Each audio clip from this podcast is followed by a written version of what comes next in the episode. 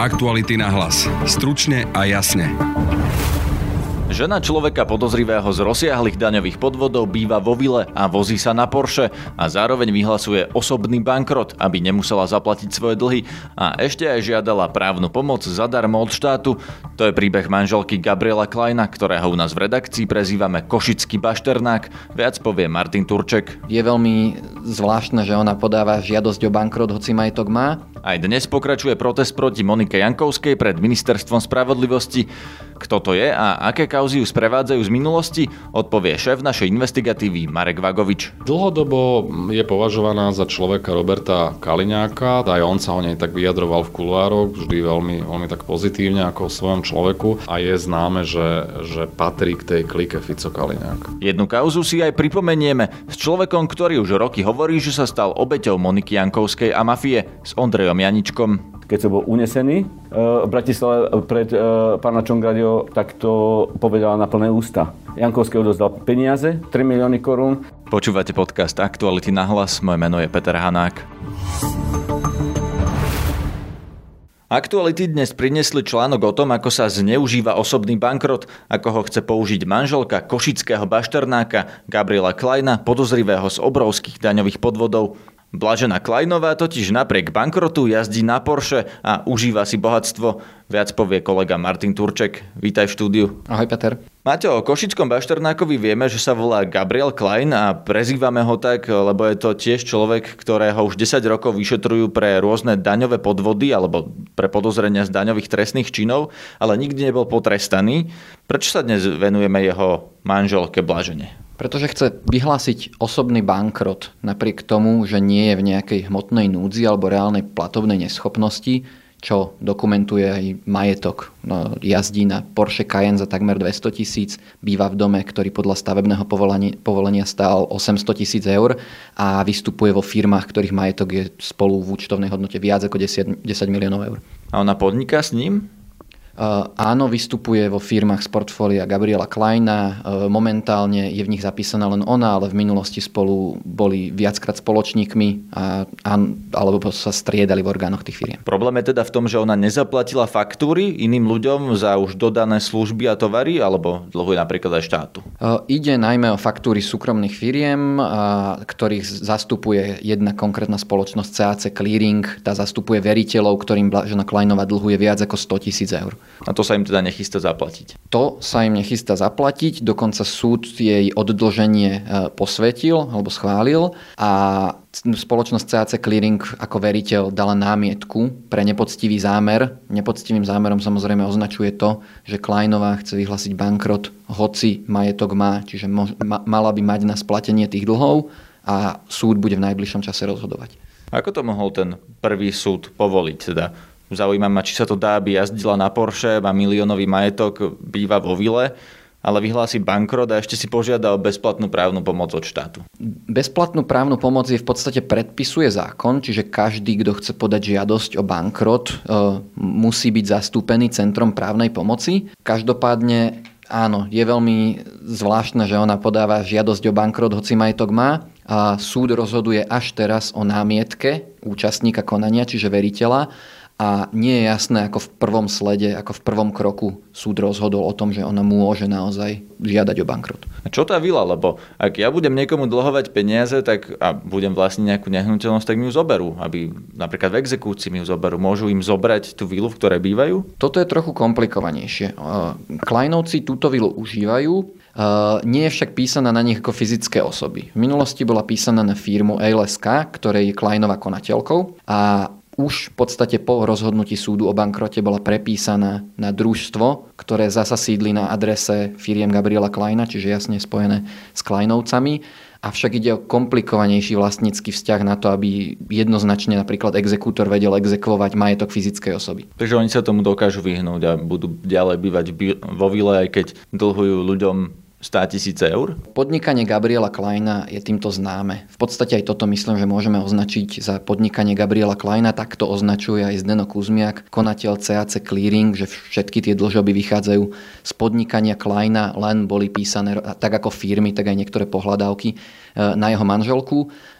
Áno, Klein aj v minulosti prepisoval podivným spôsobom majetok, snažil sa vyhýbať zaplateniu dlhov tak, ako sa len dalo, a ako vidíme, tak to pokračuje aj v roli jeho ženy. Píšeš, že pani Blažena Kleinová vyberala 100 000 eur z účtov firmy, ktorá po sebe zanechala dlhy a dnes je prepísaná na biele kone. Ako to bolo? Je to firma, ktorá vlastnila developerský projekt. Ten získala v dražbe od banky, ktorá ten zrejme projekt exekvovala, a išlo o výstavbu bytov v Prešove. Tieto byty firma Brandfoot Invest Blaženy Kleinovej predala, ale nevyplatila svojich dodávateľov. Neskôr firma skončila v konkurze a dnes súd rozhoduje o tom, či firma bola tunelovaná, a keďže naozaj firma vykazuje veľmi podozrivé transakcie, ako napríklad výbery z účtov Kleinovej viac ako 600 000 eur a bezdôvodné prevody peňazí, myslím, že to bolo viac ako 1 000 000 eur na firmy spojené s Kleinom, tak súd dokonca zaistil Kleinov majetok, aby kým bude právoplatne rozhodnuté, sa Klein nemohol majetku zbaviť. Tu mi napadajú dve otázky. Jednak, že aký majetok, či má aj nejaký majetok napísaný na seba, okrem toho, čo je takto komplikovane napísané na družstva a firmy, a druhá, kto sú tí poškodení? Nie, nejde o jeho fyzický osobný majetok, ide o majetok, ktorý v podstate bol z firmy vyvedený. Čiže boli zaistené nejaké účty a boli zaistené nejaké pozemky, ktoré Klein vlastní cez nejaké firmy, aj schránkové firmy, a ide o majetok, myslím, že tiež v hodnote cez 1 000 000 eur, ktorý bol zaistený. A kto sú tí poškodení? To sa pýtam skôr na to, že keď nevyplatili dodávateľov, že či sú to nejakí stavbári alebo robotníci, ktorým nezaplatili za ich prácu alebo za dodanie materiálu na stavbu tých bytov, alebo o koho ide? Áno, presne, pretože spoločnosť Brandfoot Invest kúpila rozostávaný projekt, ktorý chcela finišovať, dokončiť, a podľa výpovede jedného z tých veriteľov, ktorý ale nechcel byť menovaný, tak naozaj už v podstate zrejme od začiatku tam bol nejaký nepoctivý zámer nevyplatenia, pretože Klein na začiatku ponúkal napríklad nezvykle vysokú zálohu, napríklad aj vo výške polovice platby za celú prácu, ale nad jej rámec nechcel vyplatiť absolútne nič, a neskôr si začal pre vlastné zdržovanie uplatňovať zmluvné pokuty u dodávateľov a vlastne sa začal tváriť, že on im už nič vyplatiť nemusí okrem tej zálohy, a na tomto vznikli obrovské pohľadávky vo výške 100 000 eur. To bol Martin Turček z nášho investigatívneho oddelenia.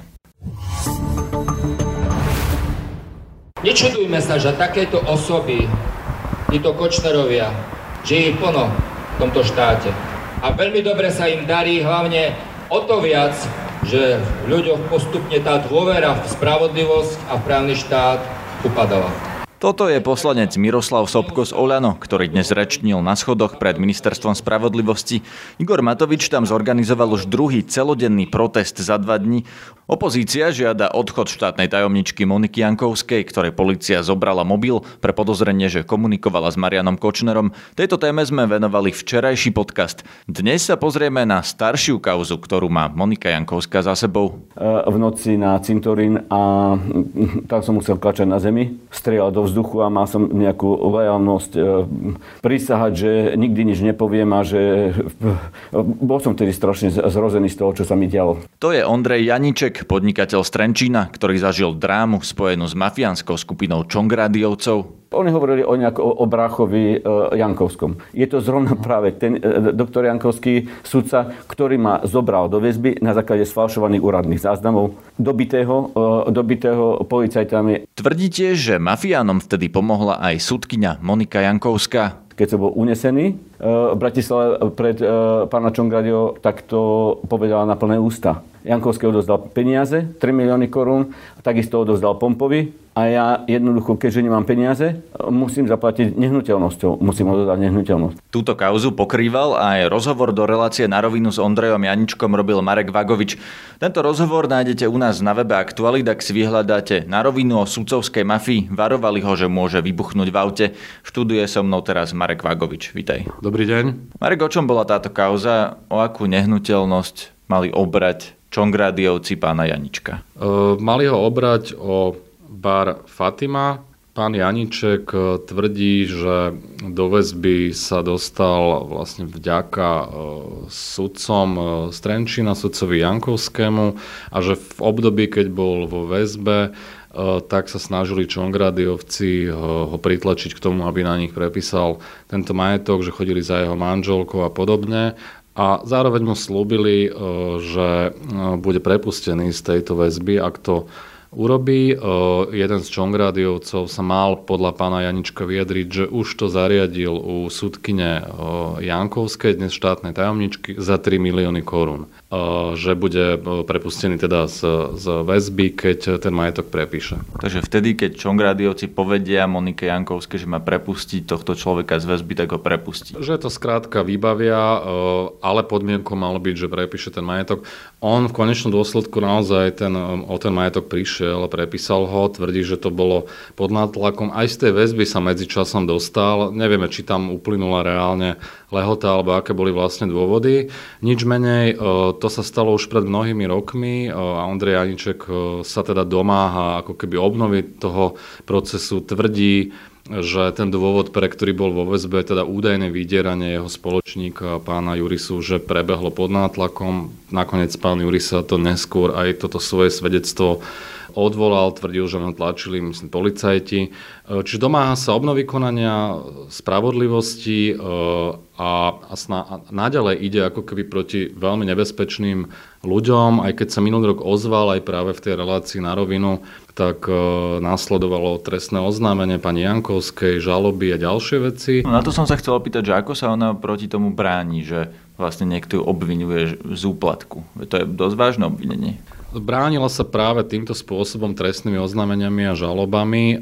Bolo to už v čase po vražde Jana Kuciaka a Martiny Kušnírovej. Ondrej Janíček už v minulosti upozorňoval na to, že mal byť týmto spôsobom pripravený o majetok, ale až tak to nerezanovalo. Čiže po tej vražde začal viac vystupovať v médiách, rečnil aj na rôznych protestoch a ona ho teda začala sa snažil perzekúvať týmto spôsobom a výsledkom bolo, že Ondrej Janíček skončil na niekoľko hodín v cele policajného zaistenia za údajné ohováranie Moniky Jankovskej.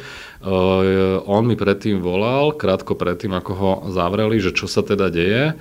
A ja som následne o tom napísal veľký článok, oslovil som jeho advokáta Daniela Lipšica, políciu, prokuratúru a výsledkom bolo, že po asi 10 hodinách ho nakoniec TVS by prepustili. Ale bola tu proste snaha ho naďalej šikanovať za vyslovený názor. Monika Jankovská sa teraz objavila v Kočnerovej Tréme, on ju tam nazýva svojou opičkou, ale okrem toho sa hovorí, že Monika Jankovská má aj správy s Kočnerom, že ona si s ním písala.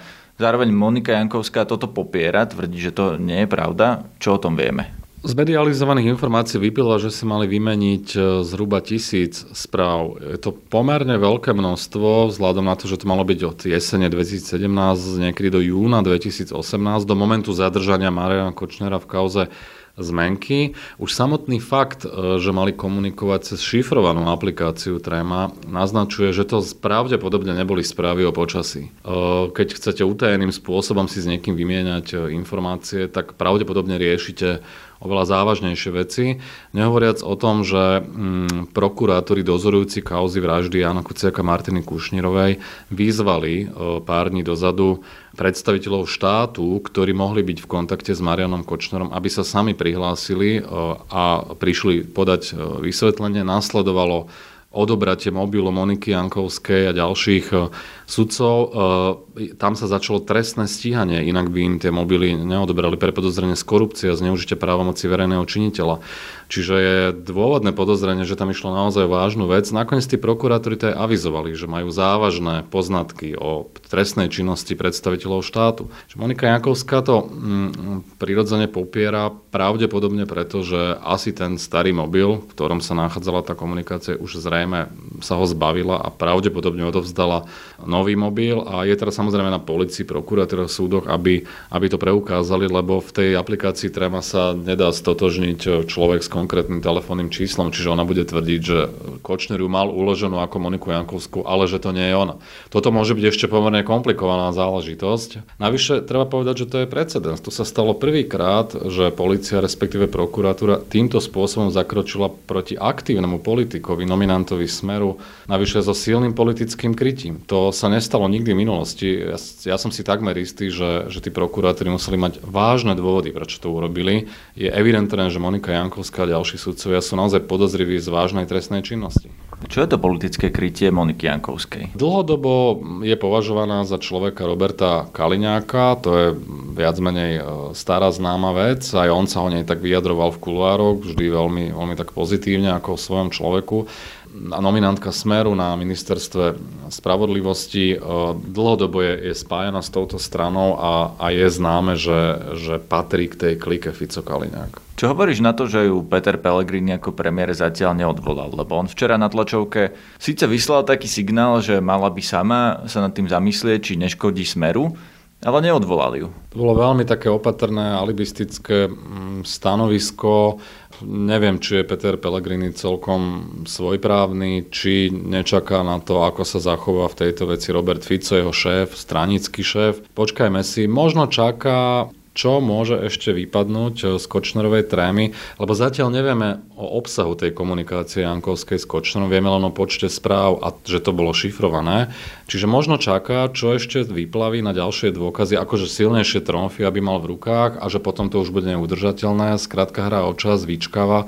Len by som chcel upozorniť, že čím dlhšie bude vyčkávať aj čakať, a to sa týka aj ministra spravodlivosti Gála, tým horšie pre nich, lebo vieme, že sa chystá protest iniciatívy Zaslušné Slovensko po celom Slovensku. Ľudia sú nahnevaní, opozícia robí protesty pred ministerstvom spravodlivosti.